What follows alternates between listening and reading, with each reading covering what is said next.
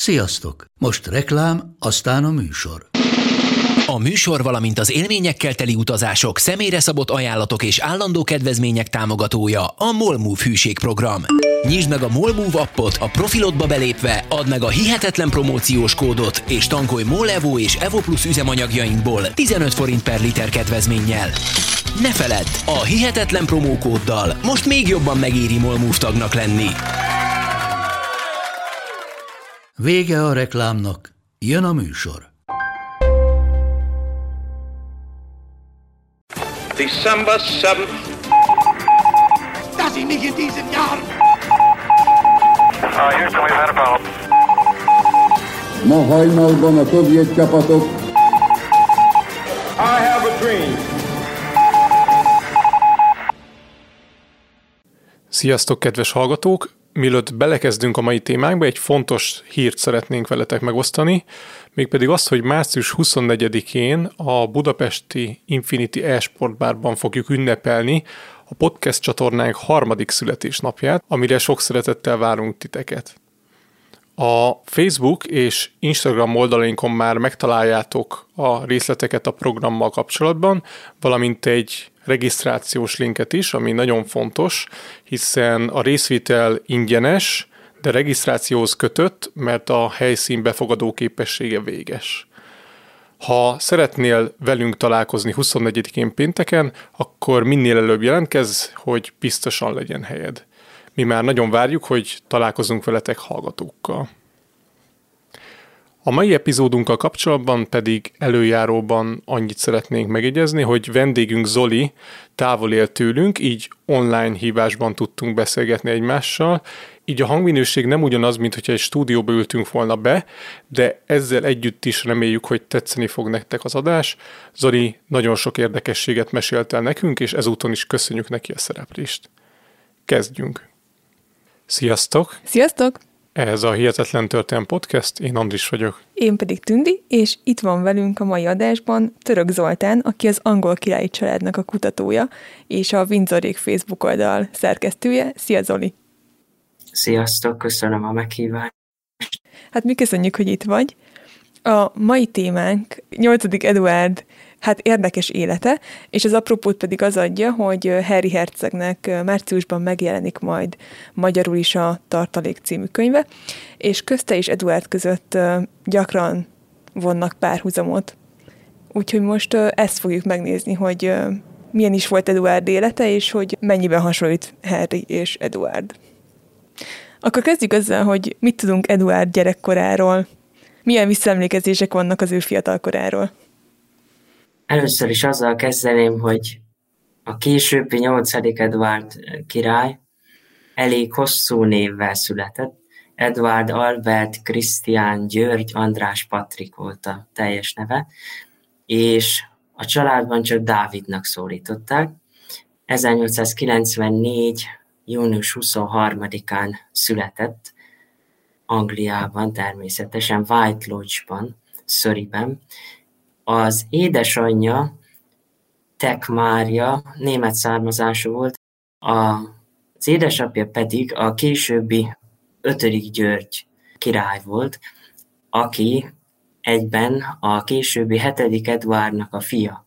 Mivel 1894-ben járunk, ezért Viktória királynő, hetedik Edward és ötödik György még mindannyian életben vannak, Viktória majd csak 1901-ben hal meg.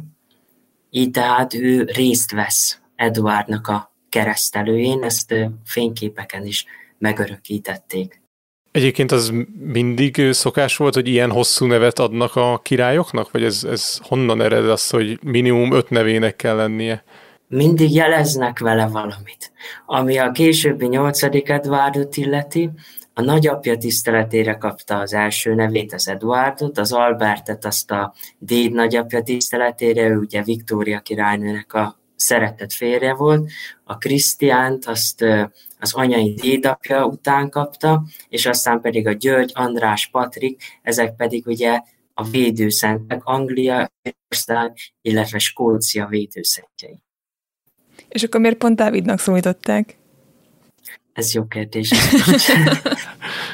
Kellett még egy név. Hogyan teltek a fiatal Eduard, vagy hát Dávid évei? Nagyon érdekes gyerekkora volt, mert összesen hatan voltak testvérek, öt fiú és egy leány volt ezek között.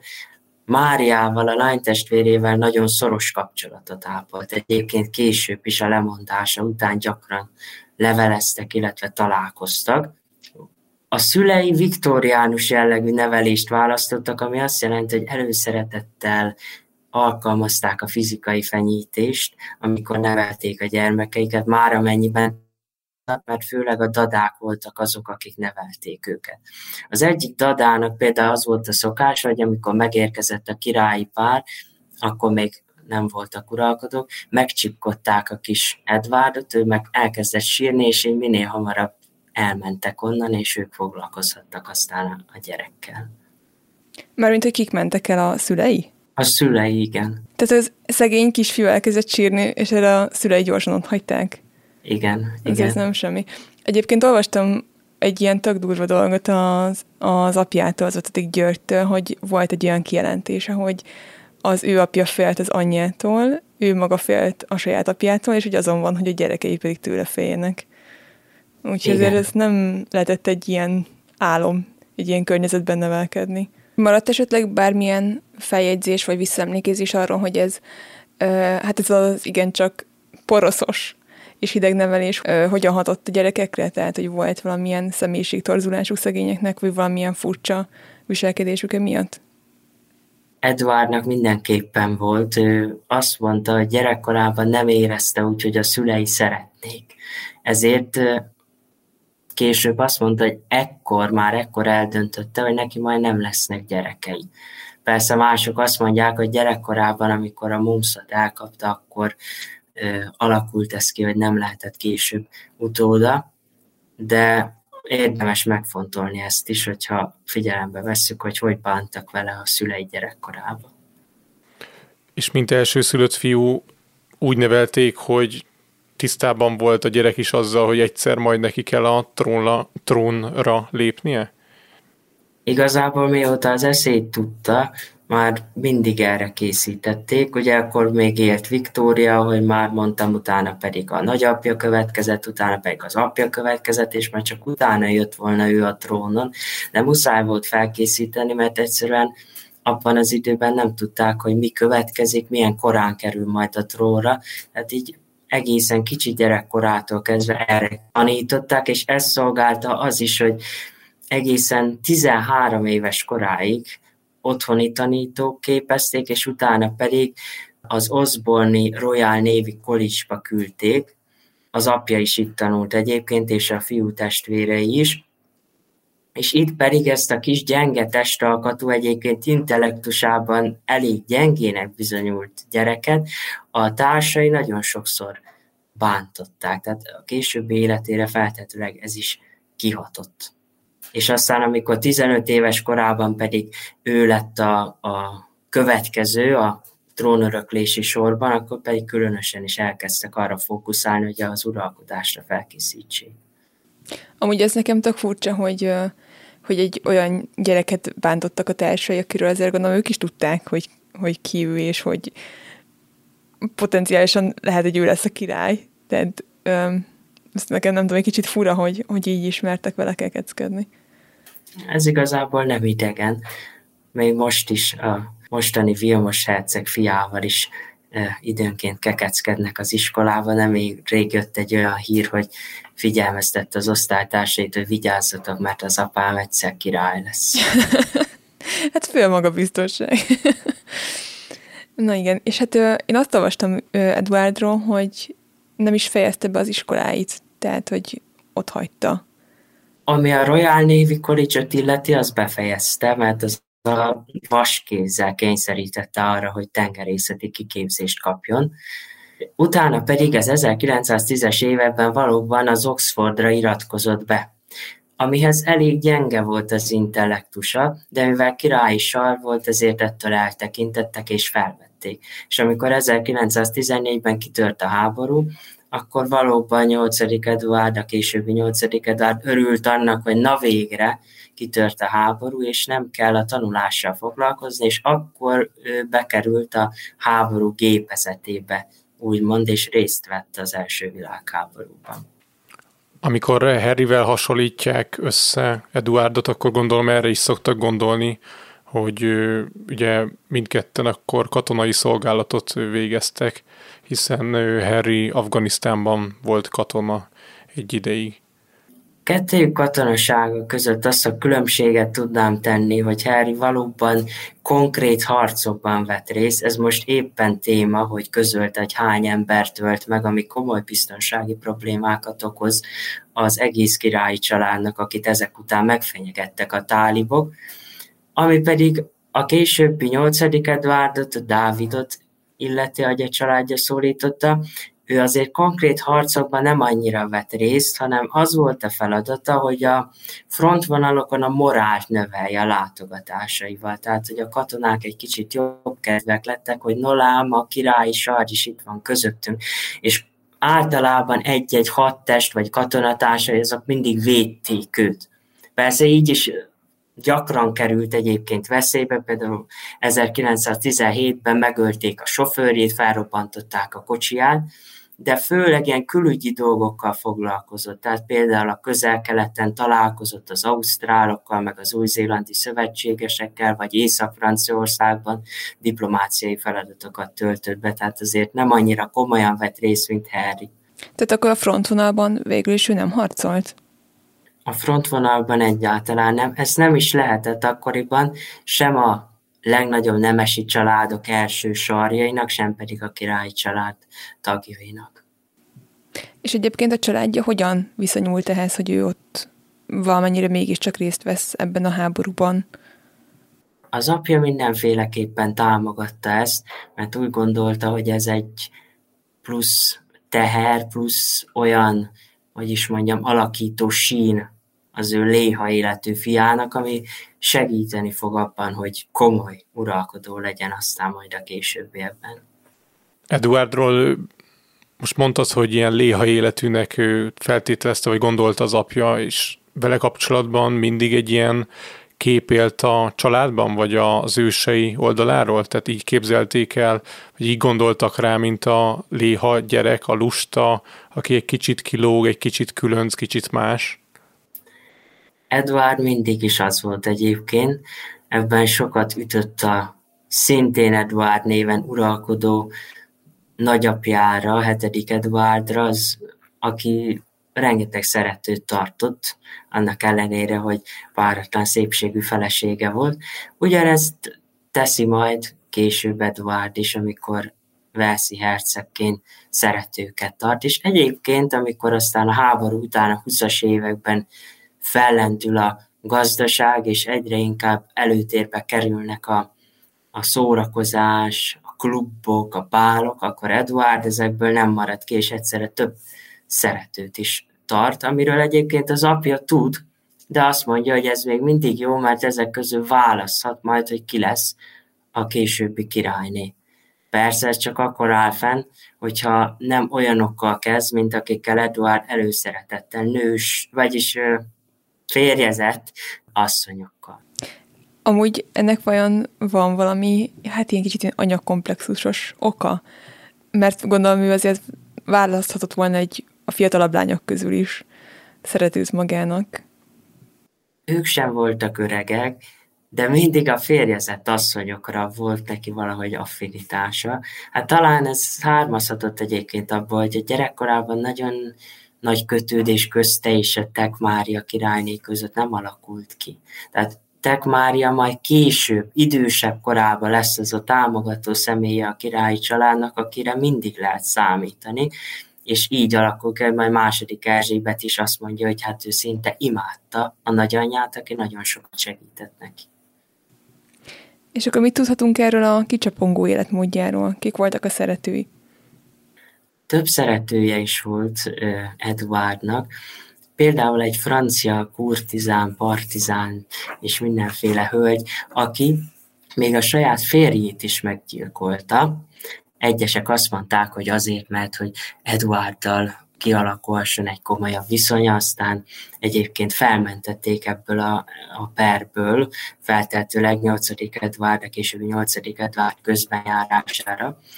A legjelentősebb szeretője természetesen Wallis Simpsonon túl egy Winifred Dudley Ward nevű asszony volt, aki szintén férjezett, és két gyermeknek volt a, a, az édesanyja, egyébként fiatal, aki egy vállásba is belebonyolódott, mint később majd Wallis Simpson, viszont nem teljesültek a reményei, hanem Edward az 1930-as években dobta őt, hogy így mondjam. Úgyhogy ez, ez, ez nem lett teljessé. 1934-ben ért véget egyébként a, a kapcsolatuk, mert ekkor már komolyan érdeklődött a legjelentősebb szeretője, a szintén férjezett Wallis Simpson iránt.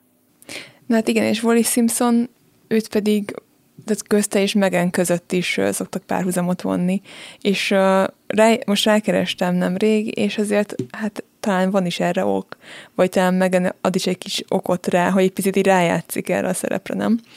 Például van egy nagyon híres, vagy hát egy nagyon sokat közölt fotó, amikor egy ugyanolyan összeállításban vagy hát nagyon hasonlóban jelent meg, mint, mint uh, korábban Wallis, egy ilyen teljesen tetődő talpig vörös ruhában, és még egy sálat is úgy kötött a nyakebb, mint, mint hogy korábban Wallis. Az biztos, hogy Megan szeret ebben a szerepben tündökölni, hogy valamilyen szempontból összehasonlítsuk őt Wallis-szal. Először is mind a ketten amerikaiak, másodszor is mind a ketten elváltak, és harmadszor, ez pedig személyes magánvéleményem, annyira az újjuk köré tudtak vonni egy királyi családtagot, hogy hát, hogy az el is hagyta végül a, a családját. Tehát ebben mindenféleképpen hasonlítanak, és mindenketten ügyesnek bizonyultak. Mit lehet még tudni erről az amerikai nőről, Simpsonról, aki ugye a király, a leendő király kegyeire pályázott? Wallis Simpsonról azt érdemes tudni, hogy két évvel fiatalabb volt, tehát nagyjából egykorú a többi szeretővel ellentétben, mint, mint Eduard. Az apja nagyon korán meghalt, és az anyjával arra támaszkodtak, hogy melyik az a gazdag rokon, aki majd támogatja őket. Ez aztán, mint láthatjuk, a később életében is tovább folytatta, amikor férjeivel házasságot kötött. Az első férje egy Winfield Spencer nevű férfi volt, aki a pilótaként szolgálta a légierőnél, és egész, egész sokáig tartott a házasságuk, 1927-ben váltak el, ami feltétlenül annak köszönhető, hogy elég sok időt töltöttek külön.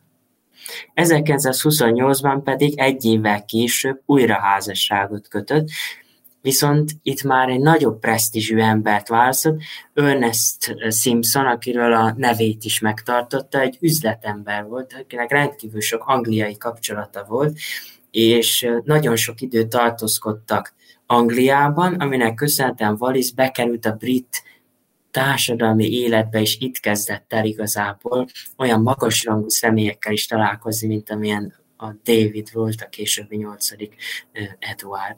És aztán a kapcsolata a férjével akkor kezdett megromlani, amikor beütött ugye a nagy gazdasági világválság, meg aztán a Great Depression, és ezután eltávolodtak egymástól, de az az érdekes, hogy amiután már Edwarddal komolyra fűzték a kapcsolatukat, Wallis továbbra is tartotta a kapcsolatot ezzel a második férjével, és nagyon sokat leveleztek egymással. És ezt nem zavarta Eduardot, amikor találkozott ezzel a nővel, hogy hát egy új kapcsolatba kezd vele, de ugyanakkor még a volt férjével is tartja szorosan a kapcsolatot?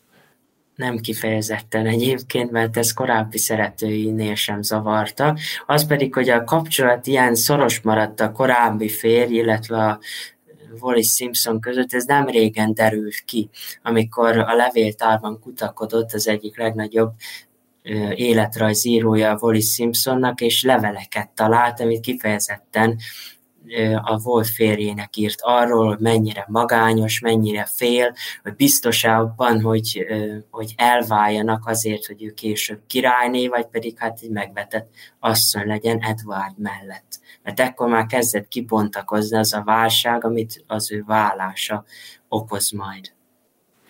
Mit szólt a családja, mármint Eduard családja, amikor elkezdte a kapcsolatot ezzel a nővel?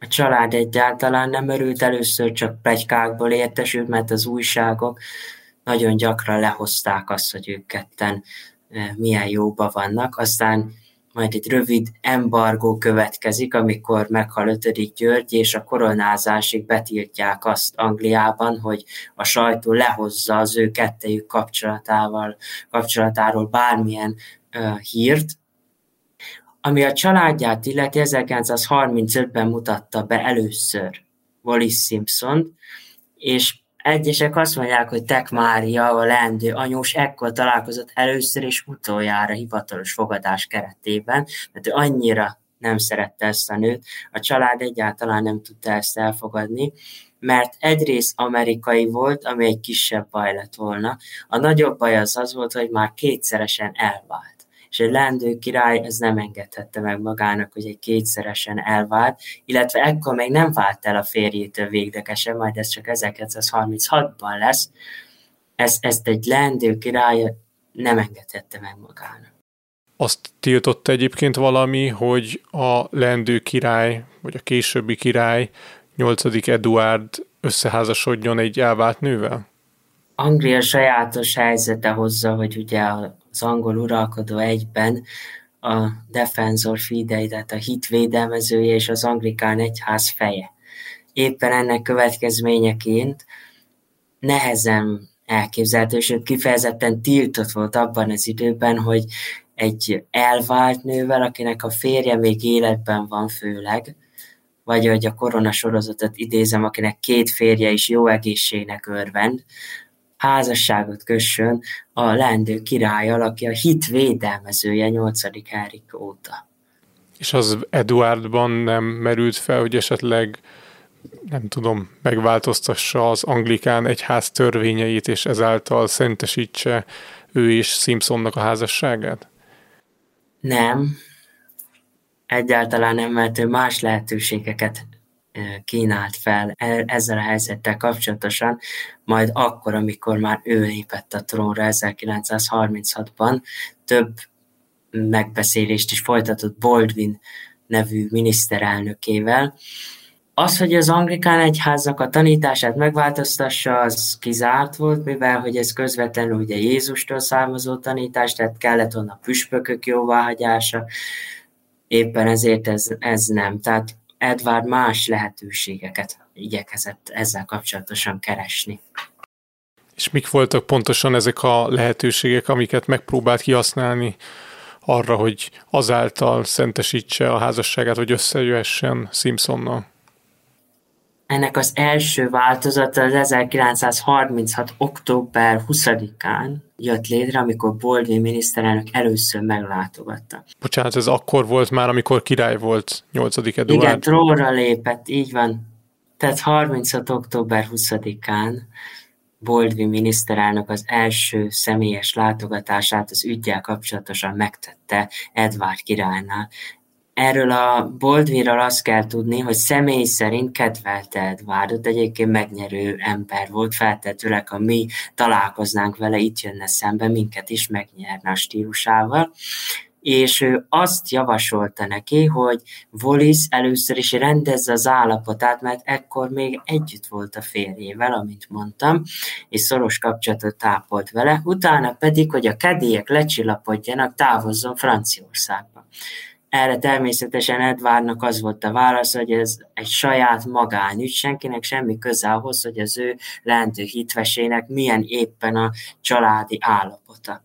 És aztán pedig 1936. október 27-én tartották meg a kihirdetését az ő várásuknak tulajdonképpen. Ekkor viszont az volt a törvény, hogy ne legyen házasság szédelgés, ezért hat hónapig nem házasodhatott meg Volis, és ekkor a parlament képviselői már felkeresték Albertet, a későbbi hatodik György királyt, aki egyben Eduard testvére, és utódja lett, hogy készüljön arra, hogy Edward le fog mondani a trónról ennek a nőnek a, a szerelméért. És aztán 1930. november 16-án tartottak egy újabb találkozót Baldwinnal, ahol Edward egyértelműen bejelentette, hogy mindenféleképpen összeházasodik, még nyáron, amikor az előbb említett hat hónap letelik, Wallis Simpsonnal, amennyiben pedig ezt nem engedik neki, úgy lemond a trónról. Egy olyan lehetőség is ö, felmerült egyébként, hogy ez egy úgynevezett morganatikus házasság legyen, ami azt jelenti, hogy Wallis Simpson ne legyen királyné, hanem csak egyszerűen az ő felesége legyen. Ugyanez a helyzet állt, áll fenn most is, ugye, amikor Károly király és Kamilla házasságáról beszélünk. Ebben az esetben viszont az egész Egyesült Királyságnak, illetve a brit protektorátus alá tartozó területeknek, gyarmatoknak és azon kormányoknak is jóvá kellett volna hagynia azt, hogy Wallis Simpson ne királyné legyen, hanem feleség.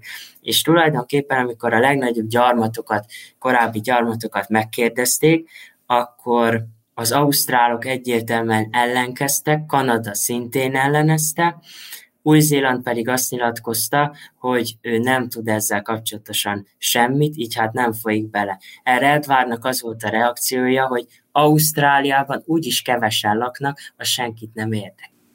És ráadásul Ausztráliával már korábban is volt, vagy hát nem az országgal, de volt egy elég meredek kijelentése az ausztrál benszülöttekkel kapcsolatban, hogy hát elég sértő és rasszista megjegyzést tett a, a benszülöttekre. Nem tudom, hogy ez, ez milyen visszhangot váltott ki egyébként. Egyértelmű felháborodást egyébként ez majd későbbi életében is lesz, amikor a Bahamák kormányzója lett. Ott is a benszülöttekkel nagyon rossz kapcsolatot ápolt, és kifejezetten rasszista volt. És a protektorátus tartományai, tehát Ausztrália, Új-Zéland, Kanada, stb ezek az országok amúgy mit akartak, vagy ők azt akarták, hogy egyáltalán ne házasodjanak össze, vagy nekik mi volt az, az elképzelésük? Az volt a kérésük, igen, hogy egyáltalán ne házasodjanak össze. Tehát amennyiben lehetséges, bocsátsa útjára Wallis Simpson, és keressen magának egy olyan személyt, aki nem elvált, nem többszörösen elvált, hanem megfelelő erre a pozícióra, annak a szakrális feladatnak a betöltésére, amit egy királytól elvárnak. És én most abszolút nem támogatva az ilyen jellegű ö, kapcsolatokat, de hogy ez nem merült fel, hogy hát igazából a szeretője marad? Felmerülhetett ez, ugye, amint mondtam, a nagyapjának több szeretője is volt, olyan szeretője is, akiről tudott a felesége, és elfogadta, és találkoztak is, Ebben az esetben Edward annyira belehabarodott Wallis Simpsonba, hogy csak és kizárólag vele szeretett volna lenni.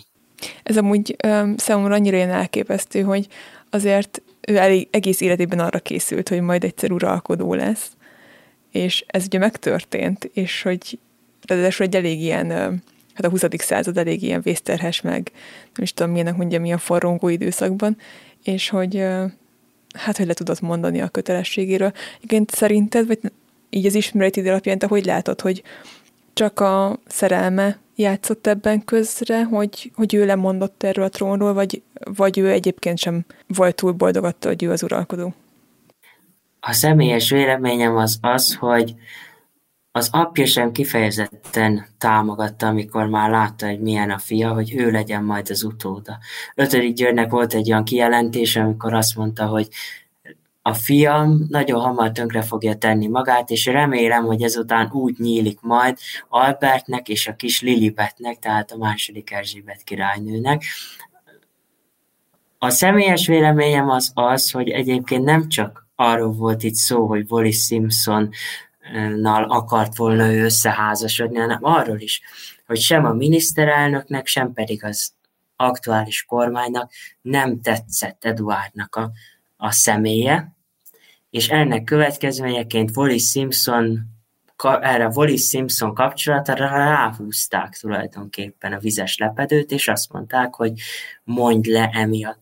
Mert ugye Albert, a későbbi hatodik György második Erzsébetnek a, az édesapja, ő sokkal pozitívabb személy volt, tisztességes személy volt. Akkor, amikor Eduard még különféle szeretőket adott neki, már két gyermeke, Erzsébet és Markit volt, és őket favorizálta maga a kormány is. Ez persze feltevés, illetve az én személyes véleményem, de amikor a lehetőségeket felajánlotta neki a miniszterelnök, hogy vagy útjára bocsátja, vagy pedig lemond, és utána veszi el Voliszt, és volt egy harmadik lehetőség is, ami azt jelentett, hogy küzdött volna a szerelméért, és annak ellenére feleségül veszi. Ez pedig ugye egy egyértelmű alkotmányos válságot idézett volna elő, hiszen a kormány ebben az esetben lemondott volna, a miniszterelnök lemondott volna, és ezzel pedig a brit politikai élet teljesen összeomlott volna, tehát ezt az egy járható utat adta neki a miniszterelnök, személyes véleményem szerint azért, mert nem szimpatizáltak vele, ők sem. És a nép hogyan viszonyult Eduardhoz, és hogyan Alberthez, a később hatodik Györgyhöz? Eduard nagyon népszerű volt a nép körében, nagyon megnyerő figura volt egyébként, jó kiállású, a nők szerint jó képű, nagyon kellemes sem tudott beszélni, egyébként egy kicsit idegesítő magas hangja volt, és azért, mert részt vett az első világháborúban, és ott kitüntetéseket is szerzett 1917-ben, a korábbi veteránok és a, a népnek az alsóbb rétegei, akikkel nagyon gyakran tartotta a kapcsolatot, már egészen 15 éves korától fogva, egyszerűen imádták őt. Ami hatodik Györgyöt illeti, illetve akkor még Albert Yorki herceget, róla keveset tudtak. Ő boldog életet élt a gyermekével, illetve Elizabeth Bowes Lyonnal, a későbbi anyakirálynével. Szerették, kedvelték, néha látták, hogy integet nekik, de sokat nem tudtak róla. Edwardról viszont annál többet, és annak ellenére, hogy ilyen kicsapongó életet élt, még a Wallis Simpsonnal való házasságát is támogatták. Tehát akkor ő kvázi ilyen celebritás volt ebben az időben? Igen, és aztán erre még jobban rá is erősített, hogyha ez a Harry Meghan vonalhoz kapcsolódunk, ez majd nála a későbbi éveiben jelentkezik erőteljesebben. Pontosan ugyanazt tette, mint amit jelenleg Harry és Meghan, csak ők még nem az opera mentek be, hanem a franciaországi villájukban adtak különféle leleplező interjúkat. És ez ö, Eduardra is ö, jellemző volt, hogy miután lemondott, kritizálta a családot, az uralkodói családot? Az öccsét mindenképpen kritizálta, majd ha rátérünk a náci kapcsolataira, akkor látni fogjuk, hogy többször is megpróbált visszatérni a trónra, mert az öccsét úgy definiálta, mint aki gyengekezű, dadogós, és egyébként ez részben igaznak is bizonyult, amikor 56 éves korában meghalt, hiszen teljesen felőrölte az uralkodásnak a súlya Batory Györgyöt. És még visszatérve a Kicsit most visszaugrunk az időben, mert volt itt egy jelentős esemény 1936-ban, amikor egy merényletet kíséreltek meg ellene, és ez egy igencsak érdekes ö, mozzanat, mert hogy a merénylőt, akit elfogtak, később azzal védekezett, hogy az MI5 megrendelésére követte ezt a tettet, hogy ez hogy volt pontosan? Erről a személyről azt kell tudni, hogy egy ír férfi volt, akik már ekkor is igyekeztek függetlenedni az Egyesült Királyságtól, aztán később merényleteket hajtottak végre, például Louis Mombatent is ők robbantották fel, aztán ugye az IRA, a, amikor a tengeren horgászott az unokáival. Ez is egy ír férfi volt, amit biztosan tudunk róla, hogy azt vallotta a bíróságon, hogy nagyobb erők, nálánál nagyobb erők, nagyobb hatalmak voltak azok, akik felbérelték, és később értesítette erről a titkosszolgálatot, a titkosszolgálat viszont tagadott, és végül a férfi, aki megpróbált egyébként lelőni a kabátja alól előkapott fegyverrel Eduardot, de ez leteperték a testőrök, azt hiszem két év börtönbüntetéssel úszta meg az egészet. Egyesek azt mondják, hogy az MI5 biztatta volna, vagy valamilyen kapcsolata lett volna, ebben nem vagyunk biztosak, nincs még róla semmilyen dokumentum. Azzal kapcsolatban, hogy a feleség, vagy a leendő feleség, Simpson hogyan gondolkozott erről a király lemondásáról, ezzel kapcsolatban van tudomásunk, hogy ő ezt támogatta, vagy ő amellett volt, hogy minél hamarabb házasodjanak össze. Mi volt neki erről a véleménye? A levelei, amit már említettem, és nem régen fedezett fel a legnagyobb életrajzírója Franciaországban, azt mutatják, hogy Wallis Simpson nagyon bizonytalan volt ebben. Nem egészen volt biztos abban, hogy valóban képes erre feltenni az egész életét. Wallis Simpson is egyébként egész léha életet élt korábban, mind az első, mind a második férjével kapcsolatosan mondom ezt, illetve aztán egyesek azt mondják, hogy bizonyos náci körökben is megfordult, ami az ágyakat illeti, tehát nem volt egészen biztos. Az biztos, hogy a második férjét nagyon szerette Wallis Simpson, és, és ez elbizonytalanította. Nem feltétlen mondanám azt, hogy biztatta volna a lemondásra, azt viszont hozzátenném, hogy 8. Eduardnak nagyon gyerekes személyisége volt, nagyon könnyen lehetett befolyásolni, mint ahogy jelenleg Harry herceget. Ezzel szemben Wallis Simpson pedig, aki már két férfin túl volt, és Isten tudja hányan, sokkal erőteljesebb személyiség volt, és nagyon könnyen befolyásolta, befolyás alá vonta Eduardot. Megkockáztatom, hogy ugyanezt történik most is Meghan Markle és Harry között. Azt, ö, azt olvastam én is valahol, hogy ö, valaki azt állította Eduardról, hogy így a serdülő korában megállt így az érzelmi és szellemi fejlődésben.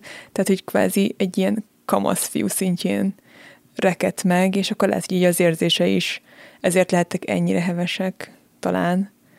Mert azért számomra még mindig kicsit felfoghatatlan, hogy valaki lemond a királyi trónról egy házasság miatt. De hát ugye ezt megtette, és 1936. decemberében egy rádió üzenetben e, tudták meg a britek, hogy lemond. Habár egyébként most az merül fel bennem, hogy ezt tudták, tehát hogy ez mennyire volt kommunikálva, hogy ő le fog mondani. Meglepetésként érte az embereket, hogy lemond, vagy sem? Részben igen, mert hogy ő már napokkal korábban hivatalosan aláírta december 10-én 1936-ban a lemondását, annak ellenére nagyon sokan támogatták egyébként a kormányból is azt, hogy álljunk ki a szerelme mellett. Például Winston Churchill volt, aki, aki kifejezetten jó kapcsolatot ápolt vele. Aztán 11-én történt meg a, a hivatalos lemondás decemberben, ez egy 327 napos uralkodás zárt. Ez azt jelenti, hogy a 15. század óta nem volt ilyen rövid uralkodás, és aztán 13-án hivatalosan még utoljára szólhatott a, a néphez, ami egy most is meghallgatható nagyon szép üzenet. Ebben az órában teljesítettem a feladatomat, mint a ti királyotok és császárotok. Ezzel kezdődött a rádió üzenete december 13-án. Milyen reakciókat váltott ki ez az üzenet? Az üzenet hatására tulajdonképpen, mivel nyilvánossá vált az eset, azonnal elkezdett mozgolódni a királyi család, ami azt jelenti, hogy az új király, innestől kezdve, hatodik György, már is kijelölte, hogy milyen címet fog viselni ezután Eduard és ez a cím ugye a Windsor hercege lett, egy kreált cím 1936-ban az ő lemondása miatt hozták létre. Ami a közvéleményt illeti, ők egyértelműen azt nyilatkozták, és erről több interjú is van az utca emberével, hogy küzdenie kellett volna. Tehát akkor így a közvélemény nem is ítélte el igazán a kétszeresen elvált nővel való viszonya és házasságkötési szándéka miatt, hanem, hanem annyira népszerű volt, hogy, hogy ezt el tudták volna fogadni. Ekkor még nem ítélt el, mert a nácikkal való szimpatizálása majd csak később 1930 év után kezdődik. Ekkor még ő kifejezetten egy hősként tündökölt a nép szemében, aki képes volt ezt a nagy feladatot is feladni azért, hogy a szeretett nőt elvegye. És akkor erre a régóta óhajtott esküvőre végül 1937-ben sor is került. Mit lehet tudni az esküvőről, hogyan zajlott, kik voltak a meghívottak és kik nem? A házasság az 1937. június 3-án történt, Franciaországban, Tours közelében, Chateau de Candéban, és ezzel kapcsolatosan nagyon érdekes, hogy meghívott az az egész királyi család lett volna, hiszen az összes testvére életben volt, még Albert, Henrik, György, illetve Mária is, egy testvére fiatal korában meghalt, viszont hatodik György megtiltotta a királyi család tagjainak, hogy megjelenjenek ezen a házasságon, házasságkötésen, és hivatalos gratulációt sem küldhettek, egyik testvér sem, még Mária sem küldött, akivel egyébként jó kapcsolatban volt, csak Boldvin miniszterelnök, aki megbuktatta, vagy pedig aki ezt a megoldást javasolta neki, ő gratulált hivatalos keretek között. Néhány barátjuk vett részt egyébként ezen a házasságkötésen, egy anglikán pap, helyi anglikán pap volt az, aki ezt végezte a szertartást, és tulajdonképpen ez egy ilyen fű alatt elvégzett szertartás, házasságkötés volt. És hát én bevallom egyébként, hogy ezt a Harry Meghan vonalat nem annyira követem, tehát valahogy így, nem tudom, számomra nem nagyon szimpatikus ez a celeb szereplés, de hogy velük például így mi a helyzet, hogy ők hogyan kötöttek házasságot? Az ő házasságuk az ilyen szempontból nem volt, nem volt problémás, úgymond szintén ugyanígy egy érvénytelenítésről volt szó, és így nyitott volt az út a, a házasságkötésre. Ez egyáltalán nem volt probléma, nem okozott például olyan nagy problémát, mint a jelenlegi uralkodó Károly király és Kamilla a királynénak a házasságkötése, ami polgári szertartás volt, és utána egy anglikán áldás követte mind a kettők elvált állapota miatt.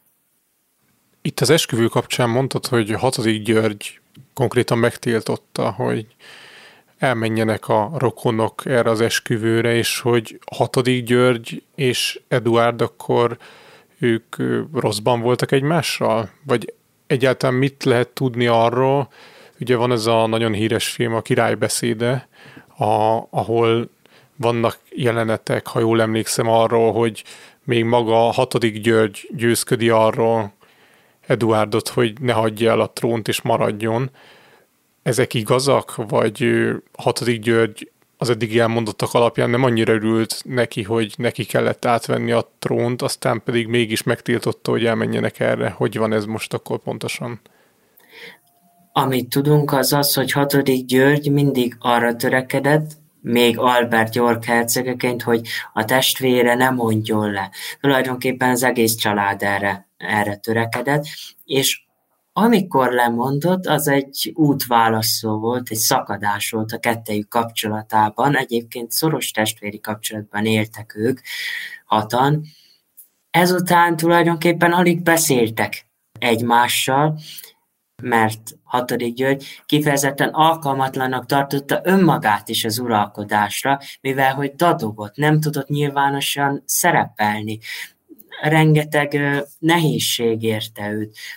Folyamatos fájdalmai voltak, hiszen sínben tartották a lábát a gyermekkorában, tehát fájt a lábai, erős dohányos volt, aztán beteg lett. Tehát ezek miatt ő, ő nem volt kifejezetten alkalmas. Személye szerint és természete szerint sokkal alkalmasabbnak bizonyult aztán az évek során, mint Eduard lett volna, viszont intellektus tekintetében, illetve hát ezek a gyengeségek tekintetében nem volt olyan kiemelkedő egyéniség, mint amilyen lehetett volna nyolcadik Eduard. Illetve ami a kapcsolatukon még nagyon sokat rontott, az az volt, hogy a királyi család bár megengedte az esküvő után, hogy Wallis Simpson az Windsor hercegnéje címet viselje, de a Her Royal Highness, tehát az ő királyi fenséget címet nem viselhette, vagy ezt a titulust, mivel a család attól tartott, hogyha ismét ez csak egy kaland lenne Wallis számára, és elválnának Eduarddal, ne adj Isten, akkor ezt a Royal Highness titulust ő egész életében tovább használhatná, és ha valahol megjelenne, akkor olyan színekbe tűnne fel, úgy mutatkozna, mint a királyi család hivatalos képviselője. És ezzel kapcsolatosan Edward naponta, naponta többször is hívogatta az öccsét, Albertet, aki végül annyira megunta ezt a zaklatást, hogy a hívásait letiltatta egyszerűen. És innestől kezdve szinte alig-alig beszéltek, és Edward is nem járt Angliában egészen 1952. februárjáig, amíg a testvére hirtelen meg nem halt és el nem temették. És hogyan teltek a napjai hercegként? Ez egy nagyon érdekes dolog, mert a lemondásával, a 36. decemberi lemondásával szerződést is kötöttek Albert, későbbi hatodik György, illetve Eduard, olyan szinten, hogy Sandringham, illetve Balmoral, ahol a néhai királynő most elhunyt tavaly szeptemberben, ez ötödik György személyes tulajdonát képezték, melyvel, hogy ezeket az ingatlanokat Viktória királynő ősei vásárolták fel, és újították fel, tehát kifejezetten nem az állam tulajdonai, hanem a király családé, és ezért ötödik Györgytől az elsőszülött fia, nyolcadik Edvard örökölte. Ennek viszont bevételei voltak, és az összes bevételt, ami ebből származott, megkapta nyolcadik Edvard, illetve Albert, vagyis hatodik György, bérleti díjat fizetett Sandringhamért és Balmorálért a testvérének, és emellett illetményt is kapott, mint olyan személy, aki a korona nevében megbizatásokat végez, és itt Franciaországban, különösen Párizsban éltek egyébként, nagyon fényűző életmódot folytattak, és nagyon sok estét adtak, folytatták ezt a, ezt a léha életmódot. És a politika foglalkoztatta őket ezekben az időkben, vagy, vagy örültek, hogy megszabadultak ezektől a terhektől? A politika mindig is foglalkoztatta Eduardot már fiatal korától kezdve, amikor meglátogatott egy bányászfalut, akkor kijelentette, hogy ezen változtatnunk kell. És ezt a sajtó, illetve a kormány tagjai úgy értelmezték, hogy ő majd, ha király lesz, beleszól a politikába. Így amikor trónra lépett, akkor a, az iratokat, amelyek a politikai eseményekkel voltak kapcsolatban, alig-alig továbbították neki abban a szokásos kis piros dobozban, amit mindannyian ismerünk, mert féltek attól, hogy beleszól a politikába, vagy pedig nem foglalkozik vele eléggé, vagy pedig Wallis Simpson szivárogtat majd a németeknek, hiszen a politikai érdeklődés 1937 után a németek felé fordult, hiszen ekkor kezdett a náci rezsim megerősödni. És mi volt az, ami szimpatikus lehetett, vagy szimpatikus volt Eduardnak a, hát a nemzetszocialista eszmékben? Ő maga úgy nyilatkozott aztán a háború után, illetve az 50-es években, hogy az volt számára szimpatikus, hogy a Nemzeti Szocialista Párt abból a megcsonkítottságból, amit aztán hagyott a első világháború, fel tudta emelni Németországot és Közép-Európa, illetve a kontinentális Európának egy ilyen kulturális fellegvárává lett, illetve ipari fellegvárává, amikor 1937. októberében Berlinbe látogatott, akkor kifejezetten ezt, ezt a gyárakat igyekezett megtekinteni. Ez, ez volt számára szimpatikus. Hitler szerinte egy beképzelt ficsúr valaki volt, túl nagy öntudattal. Tehát Hitlerről nem volt jó véleménnyel ezek szerint? Ebben nem lehetünk biztosak. Én azt mondom, hogy amikor az 50-es években megíratta a könyvét az életéről és az uralkodásáról, akkor már próbáltam mosni önmagát, mivel hogy 37-ben, amikor Berlinbe érkezett először Wallis Simpsonnal, úgy, mint egy magánlátogatás, vezető nácikkal találkozott, többek között Ribbentroppal, Göbbelszel, Göringgel, és aztán majd Berghofban, ugye ez egy alpoki magánvilája volt Hitlernek, személyesen a Führerrel is találkozott, akivel náci köszöntéssel köszöntötték egymást. És azt tudjuk, hogy miről beszéltek egymással a Führerrel? Az az érdekes, hogy a találkozónak az iratait, mivel hogy készültek feljegyzések, teljesen megsemmisítették. Kétféle változata van most a történészeknek. Ez lehet, hogy csak egy ilyen formális királyi látogatás, ami egyébként magánlátogatás volt, de Eduard aztán átalakította, amit egy kis teázgatás követek, vagy pedig igyekezett Eduard elismerni azokat az esetleges hódításokat, amik majd 38-ban kezdődnek az Anschlusszal, mivel hogy amikor náci vezetőkkel találkozott, azt hiszem, amikor Göringgel találkozott október 14-én, akkor a Göring irodájában volt egy térkép, ami már Ausztria, a náci Németország része volt és ezt a térképet ő szépen meg is nézegette, viszont nem emelte fel a szavát. És aztán, amikor Hitlerrel találkozott, és a náci köszöntéssel szalutált neki, akkor beszélhettek erről is, különösen aztán, amikor Münchenbe érkezett,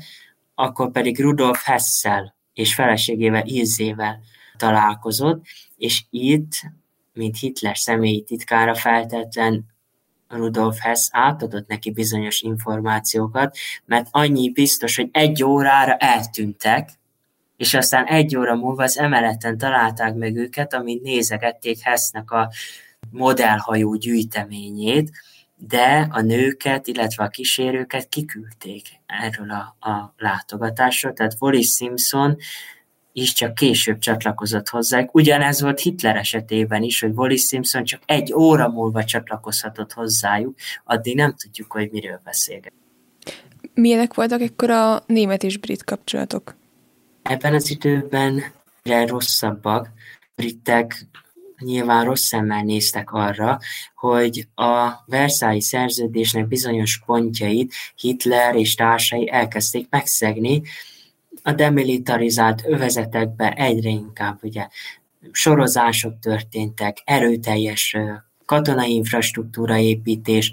Maga Edward és Wallis Simpson, amikor gyárakat látogattak 1937-ben, akkor olyan gyárakba is ellátogattak, ahol a legújabb német repülőgépeket, legújabb német tankokat gyártották a készülő világháborúra, de ez sem emelték fel a szavukat, hogy jelentették volna a briteknek, sőt, ekkor kapta Edward azt a megbélyegzést, hogy információkat szolgáltat, szivárogtat a németeknek.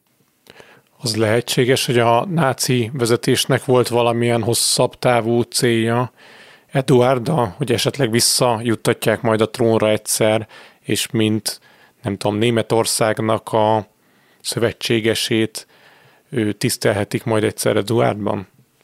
Ezen vitatkoznak még a történészek, egyelőre nem tudunk ezzel kapcsolatosan semmiféle biztos dolgot mondani. Ami ezt illeti, ugye amikor a Visi Franciaország létrejött 1940-ben, akkor Eduard német katonákkal őriztette a házát Párizsban, illetve azt a vidéki kastélyt, majd pedig elszökött Franciaországból, és Portugáliába ment. És itt volt egy úgynevezett Operation Willy, amit az SS szervezett, szervezett tulajdonképpen Portugáliában. A terv az az volt, hogy Franco, aki diktatúrát épített ki Spanyolországban, és jelentősen támogatta Hitler, majd elfogja, elrapolja Wallis Simpson-t és Eduardot, miközben Portugáliába tartanak, és ezután mint a rabokat, mint hadifoglyokat, visszaszállítják őket Németországba, és végül pedig, amikor Anglia végre megadja magát a háborúban, akkor őt, mint báb állami vezetőt visszaállítják a trónra. Ezt a tervet viszont nem sikerült végrehajtani, mert mire odaértek volna, vagy elfogják őket, már Portugáliában kerültek tulajdonképpen. És itt Portugáliában nagyon sok érdekes dolog történt Eduarddal. Nem micsodák. Portugáliában Edward egy bankárnak a házában élt, Wallis Simpsonnal, akit Ricardo Espirito Santónak hívtak, aki Hitlernek a nagyon jó barátja volt, közeli kapcsolatban állt a náci Németországgal, annyira, hogy a titkos szolgálatok is adatokat gyűjtöttek róla, egy külön mappát vezetett róla a, az angliai titkosszolgálat. Most egyesek azzal próbálják mosni Eduardot, hogy őt erről nem feltétlen tájékoztatták, viszont ez egy új kutatás, és örömmel ö, osztom meg, hogy Eduard táviratot küldött Espirito Santónak a segítségével Németországba, amiben azt írta, hogy bomb Britain into peace, tehát addig bombázzátok az Egyesült Királyságot, amíg magukat meg nem adják. És ez bizonyítja azt, hogy Eduardot, mint egy báb királyt, Hitler trónra akarta ültetni. Ezután, hogy megérkezett a távirat Németországba, folyamatosan 1940. szeptember-októberben szinte minden éjszaka bombázták Londont, és körülbelül 40 ezer ember halálát okozták ezzel. És akkor ezt feltételezni lehet, hogy, hogy akkor Eduard hát úgymond tanácsára történtek ezek a bombázások? Vagy részben legalábbis? Egyértelműen igen, mert miután a portugál nagykövet, a németországi portugál nagykövethez eljutott ez a, a távirat, 1940 nyarán, 1940 szeptemberében már meg is kezdték a bombázást. Tehát tulajdonképpen Edward elítélhető módon és felháborító módon a saját népét, aminek egykor királya volt, lebombáztatta, hogy majd visszakerülhessen a tróra. Ekkor még, tehát ebben az időben volt bármilyen kapcsolat a királyi család és Eduard között? Szinte alig. Szinte alig. A kapcsolatok majd csak az 1950-es években kezdődnek újra, amikor második Erzsébet trónra lép. És akkor például a brit közvélemény már másképpen látta Eduardot? Tehát tudtak arról, hogy ő így kapcsolatai vannak a, a nácikkal? Nem, mert ez most derült ki. 45-ben, illetve 45 után a sajtó egyáltalán nem beszélt erről. Tehát Edward továbbra is az a hős szerelmes maradt, aki képes volt feladni a, a szerelme miatt a trón. És ennek például mi lehet az oka? Tehát, hogy azért Németország bukása után, um, hát nem tudom, ez egy ilyen jó lehetőség lett volna, úgymond a uh, Eduardnak a, nem is tudom, minek mondjam, ilyen karakter, nem, nem ez is nem karaktergyilkosság, hanem ez a, ez a teljesen így kiiktatni akkor így a politikai életből, meg így a köztudatból, akár még akár, nem tudom, be is börtönözhették volna, nem? Én azt gondolom, hogy a királyi család mindenféleképpen közben jár, hogy ne legyen olyan tagja, különösen ebben az időben, amikor erre sokkal fogékonyabbak voltak az emberek, mint most, hiszen most Harry botrányaira csak legyintünk, hogy na és akkor mi van, hogyha egy elvált amerikai nővel házasodott össze. Ügyeltek arra, hogy ne legyen olyan tagja a családnak, alig tudunk a botrányaikról egyébként, akit így ki tudnának ö, ö, kezdeni. De akkor az, az fel sem erült, hogy esetleg kitagadják? Nem, egyáltalán nem, mert már korábban egyértelművé tették, hogy nem szíves vendég ő Angliában, illetve az Egyesült Királyságban, maradjon csak Franciaországban. Ő úgy gondolta egyébként, hogy majd visszatérhet, mint hogy Harry is úgy gondolta, hogy majd visszatérhet a brit közéletbe, aztán most úgy tűnik, hogy ezzel a könyvvel különösen is elvágta magát Ugyanígy járt Eduard is, aki csak néha-néha tért vissza az 50-es évek után Angliába, hiszen a család maga is megvetette, különösen az özvegy anyakirályné, akit Kuki néven becézett 8. Eduard, és ki nem állták egymást, kifejezetten nem szívesen látta, de még a saját édesanyja sem. És uh, mikor, mikor volt pontosan, hogy a Bahamákra költözött? A Bahamákra 1940. augusztus 1-én került egy gőzhajó, vitte el Wallis Simpsonnal együtt. És mennyi ideig tartózkodtak ott? Egészen 1945-ig, majd utána háború után térhetett csak vissza. Még a Bahamákkal kapcsolatban, hogy hát lényegében mit csináltak? Mit csináltak itt Wallis Simpsonnal? Itt a Bahamáknak a főkormányzója volt, minden ilyen gyarmati területnek volt egy főkormányzója, aki ott az uralkodót, mint reprezentáns megjelenítette a nép előtt, és az ő nevében járt el. Meglepő, hogy a kitaszított 8. Edvárnak ezt megengedték, de ez volt az egyedüli útja, hogy kimenekítsék Európából a nácik rablási próbálgatásai elől. És amikor 45-ben visszatérhetett Párizsban, akkor akkor ő erre engedélyt kapott, vagy maga döntött úgy, hogy oké, most akkor vége a háborúnak, és akkor vissza?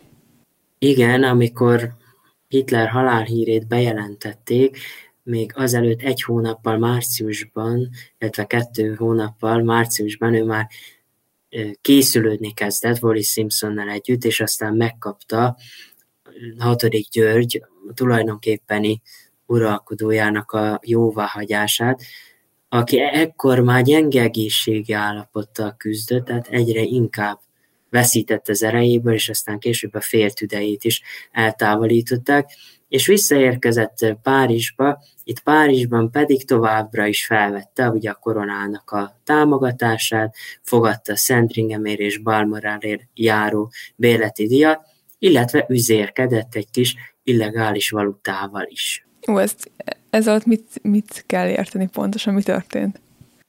Itt tulajdonképpen kihasználta a kapcsolatait és a korona gyarmatok, illetve a protektorátus területeiről a különféle valutákkal áron alul kereskedett, de még így is keresett vele pénzt, mint keresett kiegészítés. És hogyan nézett ki egy átlagos napja? Mondjuk ezt lehet, hogy bugyut a kérdés, de hogy egy nyolcadik Eduard volt nyolcadik Eduard, egy volt király, egy kitaszított király, de hogy nézett ki az átlagos napja, tehát ő egész héten partikra járt, volt valamilyen komolyabb feladat, amit csinált, vagy, vagy egyszerűen csak ilyen nagyon kicsapongó életet élt, mint előtte is?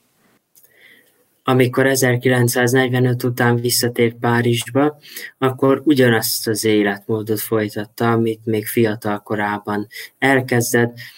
Nagyon erős dohányos volt, ugye az öccséhez hasonlóan, később majd ez is okozza a halálát, illetve továbbra is bálokat adtak, partikat adtak Wallis Simpsonnal együtt, belevetették magukat a társasági életbe, illetve az 50-es évektől kezdve néha-néha visszatértek Angliába is, főleg 1952 után, hiszen a királynő nyitott a nagybátyja felé.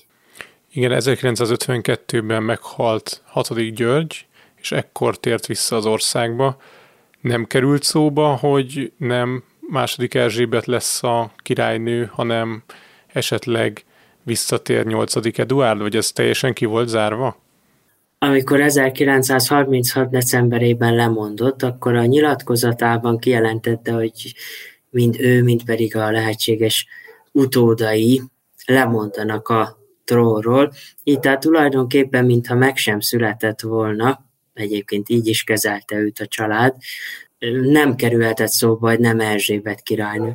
Az szóba kerülhetett, amíg Erzsébet királynőnek a, az édesapja fiatal volt, hogy esetlegesen születik egy fiú, és ő megelőzte volna Erzsébetet a sorrendben, hiszen ezt a törvényt majd csak később a mostani gyerekek, tehát Vilmos mostani gyermekei élvezik már, hogy nem a nem alapján kerülnek előtérbe, hanem az életkoruk alapján az öröklési sorban.